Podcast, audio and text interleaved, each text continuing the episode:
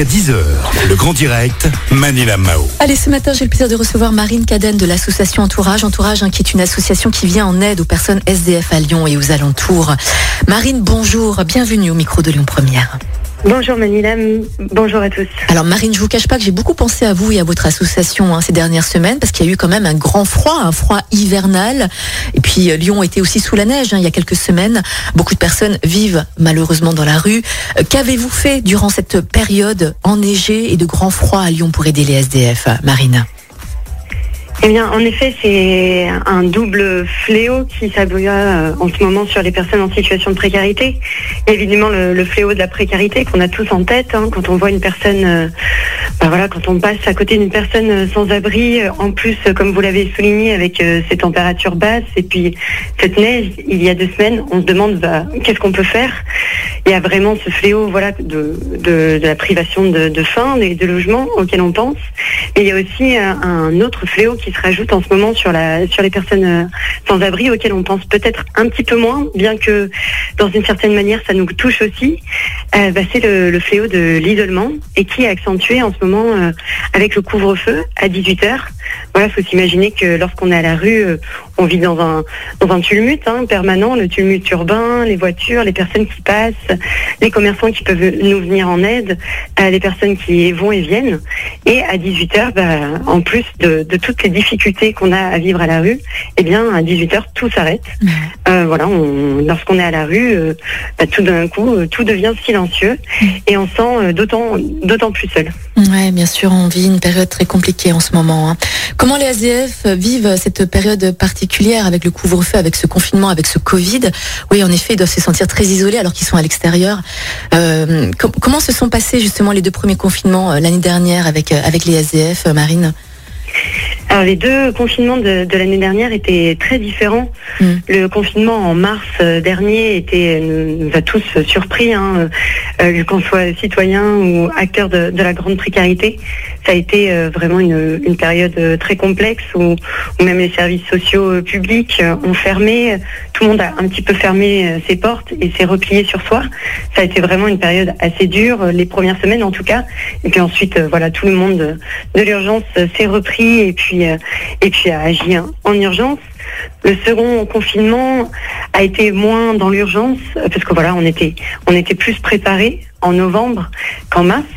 Et mais on a pu voilà du coup euh, voir apparaître sur l'urgence bah, toutes les toutes les difficultés euh, psychologiques. voilà, on, le voit même très récemment malheureusement avec l'actualité lyonnaise auprès des, des étudiants le, confinement à la longue, les couvre-feux successifs, la perte de perspectives d'avenir, ça amène de graves conséquences psychologiques euh, chez tout chez toute la population, je pense, mais aussi euh, particulièrement chez les personnes en situation de précarité et particulièrement chez notre public euh, de personnes à la rue. Bah oui, justement, face à cette situation inédite, est-ce que vous avez constaté peut-être une augmentation de personnes en situation de précarité, plus de SDF aussi?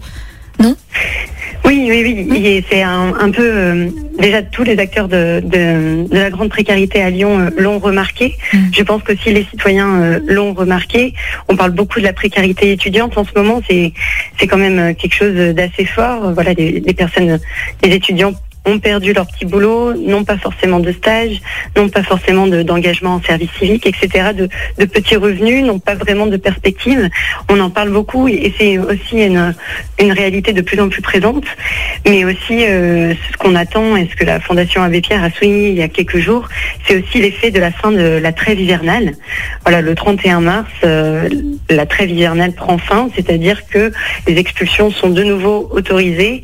Et là on s'attend à cette période euh, voilà, avec tous les loyers impayés euh, de certaines familles qui n'ont plus euh, qui n'ont plus de revenus, on attend vraiment une sorte euh, encore encore une, augmentation fulgurante à la fin de la trêve hivernale de personnes en situation très précaire, voire à la rue. D'accord. Bon, alors Marine, vous êtes quand même en contact direct avec les SDF. Est-ce que que, que pense-t-il de cette crise et de cette situation? Est-ce que vous avez eu des retours et des témoignages des SDF, Marine? Bah, moi, je pense à Brice à qui j'ai parlé il n'y a pas très longtemps. Euh, Brice qui vit à, qui vit à la rue et lui, euh, vraiment, ce qui le pèse, euh, Enfin, voilà, la, galère, il, connaît. Euh, aller à gauche, à droite pour trouver euh, des distributions alimentaires, il connaît. Mais là, ce qui, ce qui le perturbe un petit peu plus, euh, c'est vraiment ce, le fait de ne voir personne. Voilà, il avait quand même, euh, au-delà de ses galères, au-delà de sa précarité, une vie sociale au moins minime, avec bah, voilà des personnes qui connaissaient bien, avec des personnes de l'association aussi. Mhm. Et en ce moment, avec bah, tout ce qui est gestes barrières bah voilà, il me dit que ça, fait, ça lui fait bizarre à 18h de, de voir plus personne. Et puis euh, surtout, ça lui fait bizarre de ne parler euh, à pas grand monde. Mhm. Et même des personnes qui, qui, le fuient, qui ont peur de, de, l'approcher, euh, bah, voilà, en raison de la pandémie qu'on connaît. Mhm. Et ça, ça, ça, accentue, enfin voilà, ça, ça, ça, le fait sentir très mal.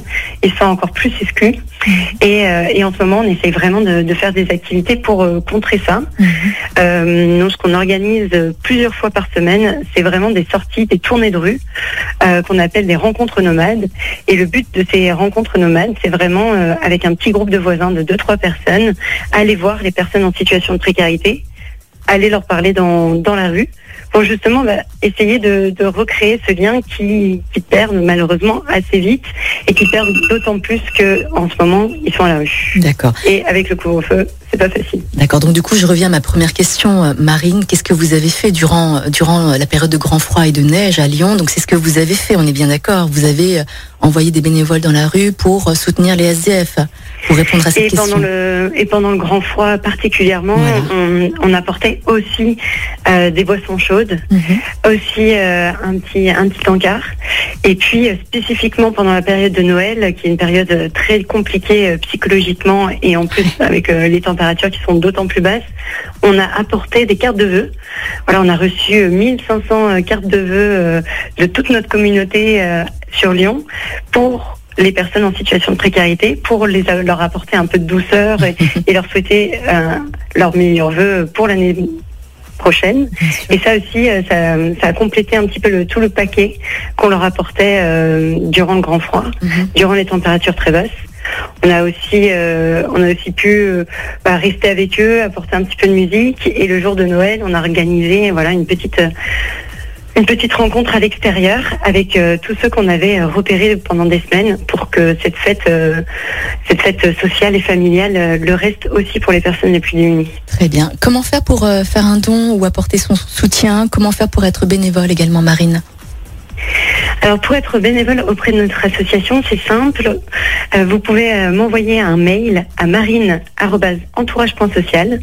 Mais le plus facile, et ce que je vous recommande vraiment de faire pour avoir toutes nos actualités, pour aussi euh, voir tous nos témoignages de personnes en situation de précarité qui appellent à la générosité des citoyens, eh bien, je pense que je vous recommanderais de télécharger l'application Entourage. C'est une application qui est gratuite euh, sans pub. On est vraiment une association euh, loi 1901 et on peut la télécharger voilà sur euh, comme n'importe quelle application sur Android et Apple Store.